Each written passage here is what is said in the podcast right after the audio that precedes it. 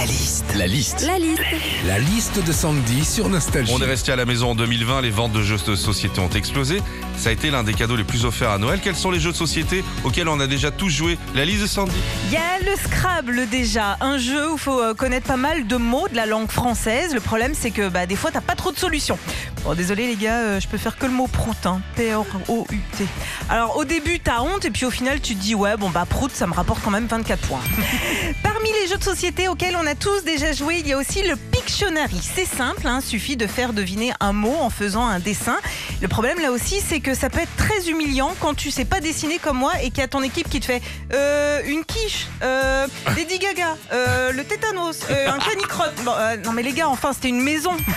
On a tous déjà joué aussi au Cluedo. Alors le Cluedo, t'as un suspect, une victime, faut trouver dans quelle pièce s'est passé le meurtre et avec quelle arme. T'as des cartes énigmes, des cartes alibi, faut reconstituer le crime quand t'es dans une pièce. Et franchement, quand tu connais pas, c'est pas évident. Moi, la première fois que j'ai joué au Cluedo, j'ai tellement rien compris que pendant toute la partie, j'ai cherché la victime. Enfin, il y a plein de jeux de société cultes qui sortent parfois des nouvelles versions, comme par exemple le Monopoly version mauvais perdant. Et en exclu ce matin, je peux vous annoncer une nouvelle version d'un jeu culte qui devrait sortir dans quelques jours.